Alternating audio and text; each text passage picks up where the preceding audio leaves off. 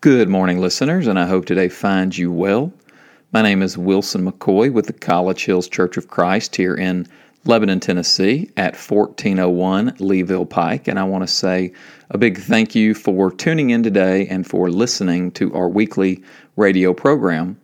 Always know that you are welcome to come visit us on campus at College Hills if and when you are able. We would love to have you as a guest. And in the meantime, if you would like to know a little bit more about our congregation, then one of the best places to do that is at collegehills.org, where you can find the latest on our meeting times, links to different ministries that we are participating in, but also some other links to other ways to engage our church right now. We have a online streaming service that happens every Sunday morning at 8:45. We also have some campus gatherings on Sunday mornings and on Wednesday evenings and we would love for you to come and join us whenever you can make it. If you're not at a place where you can do that now, that is okay. We thank you for listening in and if you happen to have a iTunes account, always know that every Monday we release our pulpit sermon and our radio sermon so that you can listen to that in case you miss it on Sunday morning. If you would just go to your iTunes account and search for College Hills Church, you will find our podcast. You can subscribe to it, and those will show up each week for you to listen to. We are moving through a series that we are calling Snapshots of Good News, and we are looking at passages in the Gospels that give us insight into the good news, the gospel of Jesus, but also not just for us to look at, but also for us to live out. And I believe that's especially true of our passage today in Luke chapter 15, a very well known passage that I think has some new insights for us as we think about what the good news is and how it might call us to live differently. And so if you have your Bible, open up to Luke chapter 15, verses 1 through 10. Luke 15, verses 1 through 10. Now all the tax collectors and sinners were coming near to listen to Jesus.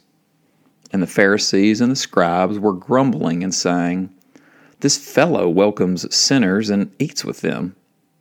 So Jesus told them this parable Which one of you, having a hundred sheep and losing one of them does not leave the 99 in the wilderness and go after the one that is lost until he finds it.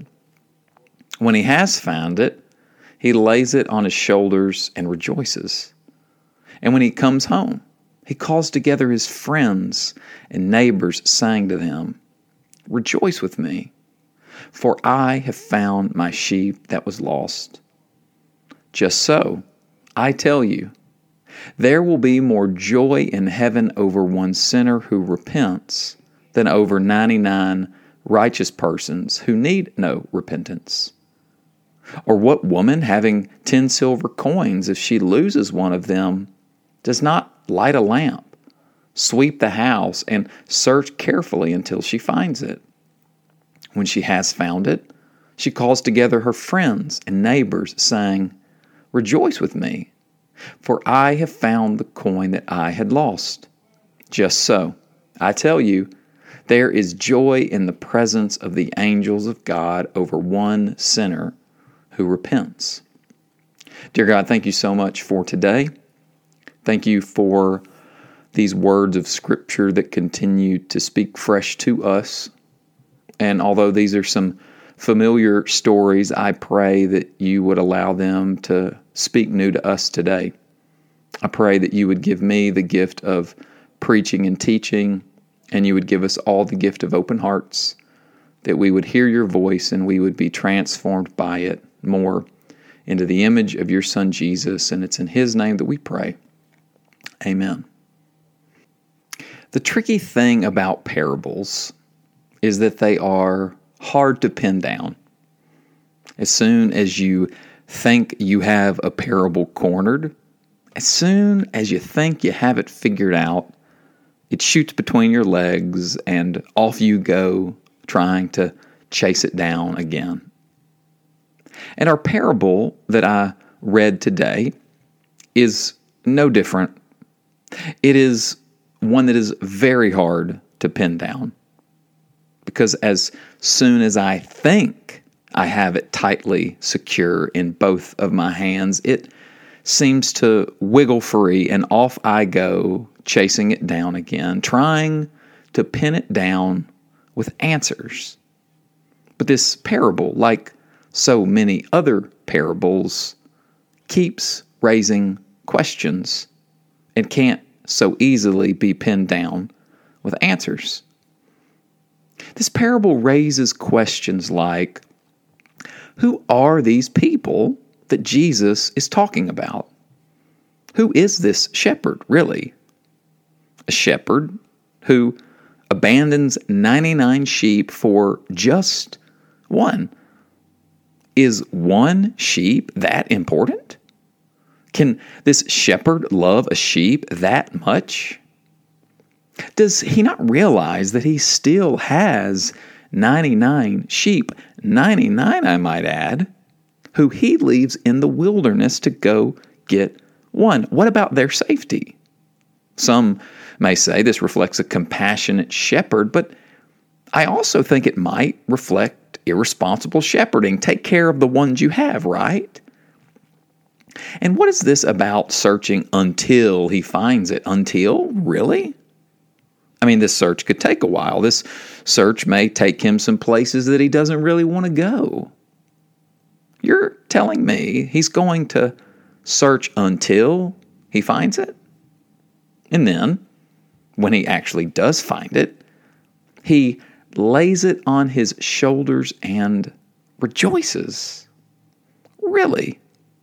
I mean, wouldn't a scolding be in order? Teach that sheep who the shepherd really is?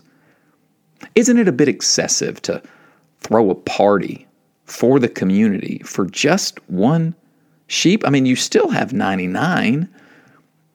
And who is this woman while we're asking questions? A woman who already has nine coins, each representing about a day's wage, but she feels it necessary to turn her house upside down just to find one measly coin. She lights, sweeps, and searches carefully until she finds it. Doesn't she know that it will eventually sh- show up, stuck between the cushions, right beside an old bubblegum wrapper? That's how coins work, right? Coins always have a way of showing up eventually. Does she really have to make such a big fuss? Is it really necessary to have a lost coin party? I mean, it's just one coin. I was recently reading an article that remarked how these parables of Jesus often feel surreal. And so when we read them, we feel like we're more so watching a movie than actual real life. You know, watching a movie where there's that one lone ninja who is somehow able to elude and defeat a mob of thugs without even getting scratched. A movie where you have that one person who randomly starts dancing in a supermarket because that's what you do in a supermarket, I suppose. And what do you know? Everyone else just happens to know the same song and dance. And off they go doing their routine among the tomatoes and celery. We watch these movies and we smile for the entertainment value. We like that they're surreal. We might even sing along, but we don't actually believe this stuff happens, right? They're just movies. And sometimes when we take that same spirit into these parables, we have the same response. We don't really think that the stuff that Jesus talks about in these parables really happens in real life, do we? I mean, they're just parables. They're just these stories tossed alongside of Jesus as he does his ministry. And so these stories about these kinds of people, this seemingly irresponsible shepherd, this overly passionate woman, deep down, we kind of wonder do these people really exist? But that's not the most important question to be asking when we read these parables. The most important question to be asking is Does this kind of God really exist? Uh, there is a well known scholar in New Testament studies who says that when it comes to parables, Jesus is describing for us what the world would be like if God were in charge. I love that. Jesus in parables is describing for us what the world would be like if God were in charge. These parables in his argument are glimpses into how things are in the kingdom of God. They are intended to give us snapshots of who God is and how he works. And while this may sound fascinating at first, once once I let that sink in in relation to these parables that I just read, then I'm a little more troubled than I am relieved. I mean, who is this God that Jesus points us to in these passages? A God who actively seeks the lost, a diligent searcher? But I thought we responded to invitations. I thought God threw out the bait, leaned back on his pontoon boat, and let the fish come to him, right? But he searches until he finds? What if it gets messy? What if it takes God a while? Is he still willing to be a diligent searcher? Who is this God that Jesus points us to in these stories? A God who celebrates and rejoices and throws parties in heaven? But I thought heaven was just a bunch of angels sitting around, strumming harps and meditating quietly beside waters for thousands of years, disengaged from our lives below. You're telling me there's rejoicing in heaven about stuff that's going on here and now? Who is this God that Jesus points us to? A God who takes more delight in one sinner found than in 99 righteous? But what about my faithful service? I mean, I grew up in church. I've never strayed very far from a community of faith. I never got into what some might consider a lost season. I've tried to be a good Christian as long as I could remember. I have Bible verses memorized. I grew up in a youth group. I went to a Christian college, and I've always tried to be a good follower of Jesus. And so you're telling me that God is more excited about one drug addict or one thief who comes home who doesn't know Jesus from Paul? He's excited more about those people than about my faithful service? I am pointed at this God by Jesus today. And I don't know how I feel about this God. This God can't really exist, right? Is this really what the world is like if God were in charge? And to those questions, I say no. No, this kind of God doesn't exist. Unless, unless we start looking at the ministry of Jesus, the divine made fully human. And then, well, then we may be a bit troubled because of what we see. Because what we see is a Jesus who actively seeks the lost, a diligent searcher he walks out through Galilee, rubbing shoulders with the lame and the poor, touching lepers, telling tax collectors and fishermen, the rejected and the uneducated, that they, they have a place in his kingdom. A Jesus who celebrates and rejoices on earth.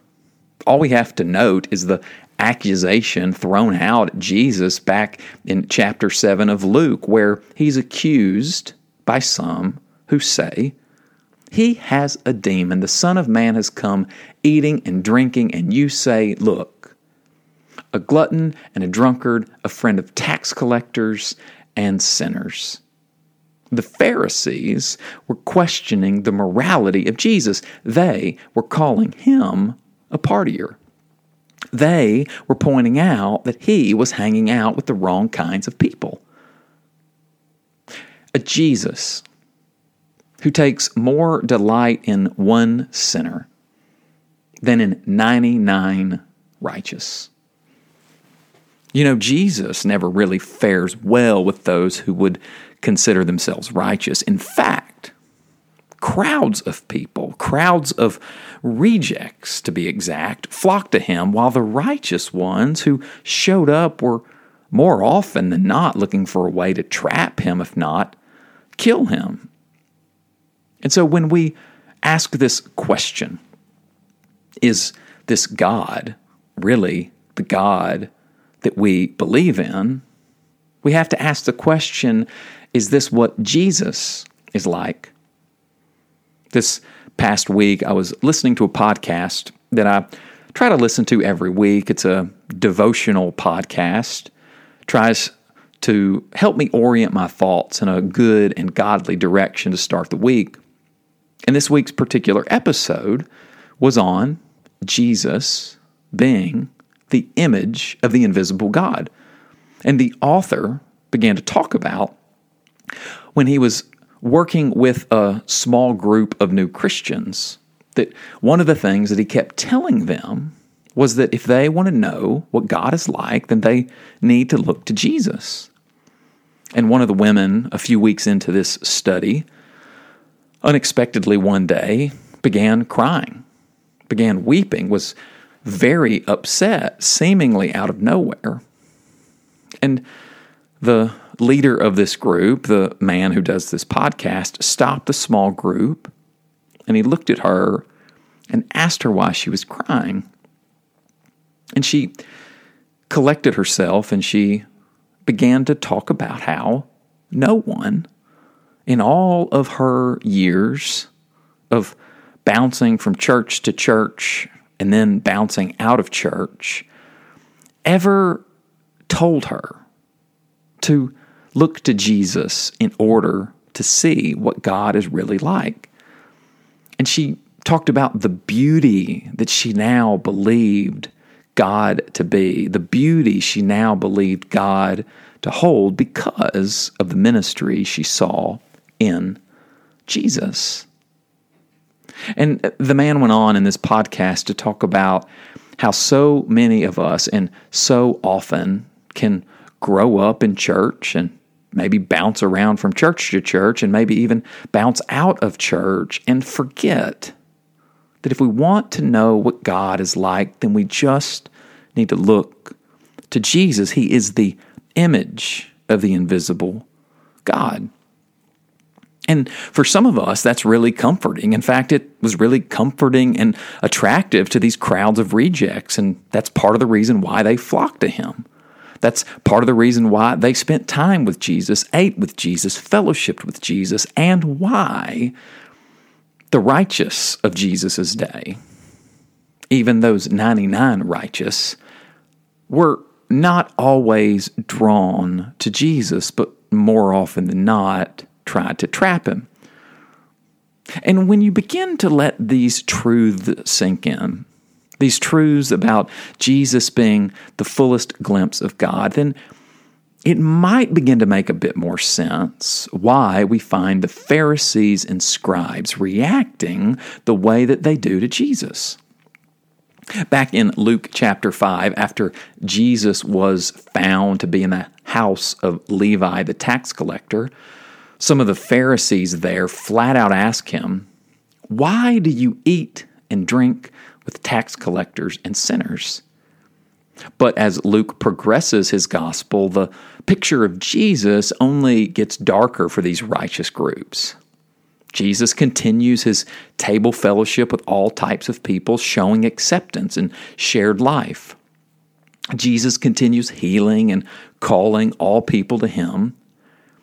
And then what's really interesting about our passage this morning is that in just a verse before ours, at the end of chapter 14, Jesus declares this Let anyone with ears to hear listen. Listen. Listening was that inquisitive posture of discipleship. And then, the very next verse, the first verse of chapter 15, it says that the tax collectors and sinners were coming near to listen to him. Slow down over that detail. The tax collectors and sinners were listening. They were the ones who were taking the posture of discipleship. The unclean and the impure were finding their way home to Jesus. And so, so by the time we get to chapter 15, the questioning of the Pharisees has turned into grumbling, and they are saying, This one, this Jesus, this fellow welcomes sinners and eats with them. Chapter 14 ends with this call to listen, this call to discipleship. And then the beginning of 15 starts with this scandalous claim that tax collectors and sinners were the ones who were listening. They were taking the posture of discipleship. And then in the very next verse, we see this big theme play out with the Pharisees who are grumbling, grumbling because this fellow Jesus welcomes sinners and eats with them. Questions to Jesus have turned into complaints about Jesus. These Pharisees and scribes were suspicious of this man who claimed divine connection because, and this is key, because this was not the God they were accustomed to hearing about. What they saw in the ministry of Jesus, this glimpse of the divine, was scandalous to them. It was unfamiliar territory to them. It was not the God that they were used to hearing about. And so, it seems natural for them to be suspicious. It seems natural for them to be angry and muttering. It seems natural for them to be asking questions and making complaints of Jesus and of God. But they, they are not the ones who are asking questions in our text this morning. The one who is asking questions in our text this morning is Jesus. Jesus brings this very important question to the table in our text today. Which one of you? Which one of you, if you had a hundred sheep and losing one of them, would not go and leave the 99 in the wilderness and go after the one who is lost until he finds it? Jesus asks the Pharisees and scribes to play shepherd. He forces them with this question to stop their grumbling suspicion and to look inside and ask themselves some questions. What would I do if something that belonged to me went missing? What would I do if I searched and searched and searched and then found it, what would it take for me to really break out into celebration? What would I do if I were on the shepherd's end of things? And that, that is a harder question to ask when you think about it. It's easy to point it's easy to accuse, it's easy to be suspicious. And these are things that religious and righteous people can get tempted into so quickly. But what's harder? What's harder is to look on the inside. Jesus throws this parable alongside the Pharisees and scribes and yes, it does raise some questions about God, but it also raises some questions about them. And Jesus throws this parable alongside us this morning. And yes, it raises some questions about God, but it also raises some questions about us. Jesus asks us to play shepherd. He puts us on the shepherd end of things. And he says, which one of us, having a hundred sheep and losing one of them, would not go and leave the 99 in the wilderness and go after the one who is lost until he finds it? Which one of us would be like my friend Dave, who takes a group of college students to Panama City every spring break and lingers among the beaches and bars and finds people who they can talk to and listen to because so many of them are lost. Which one of you will welcome back Ray? Ray is a guy I went to church with growing up. And the thing about Ray was he would come back to church and then he would leave again and he would come back to church and leave again. And he did that so many times that eventually some people just began to roll their eyes at Ray instead of throwing open their arms time and time again. Which which of you which of you will be willing to turn a field or a house or a community upside down until every cold, lost person is found and welcomed to a warm home and a loving family who throws a robe on them, gets the fatted calf, and throws such a party that the neighbors come out of their homes and call the police because they wonder what all the ruckus is about. They wonder how could you associate with those kinds of people? And as they ask us those questions, the only answer we'll have is, well, we're just bringing heaven to earth.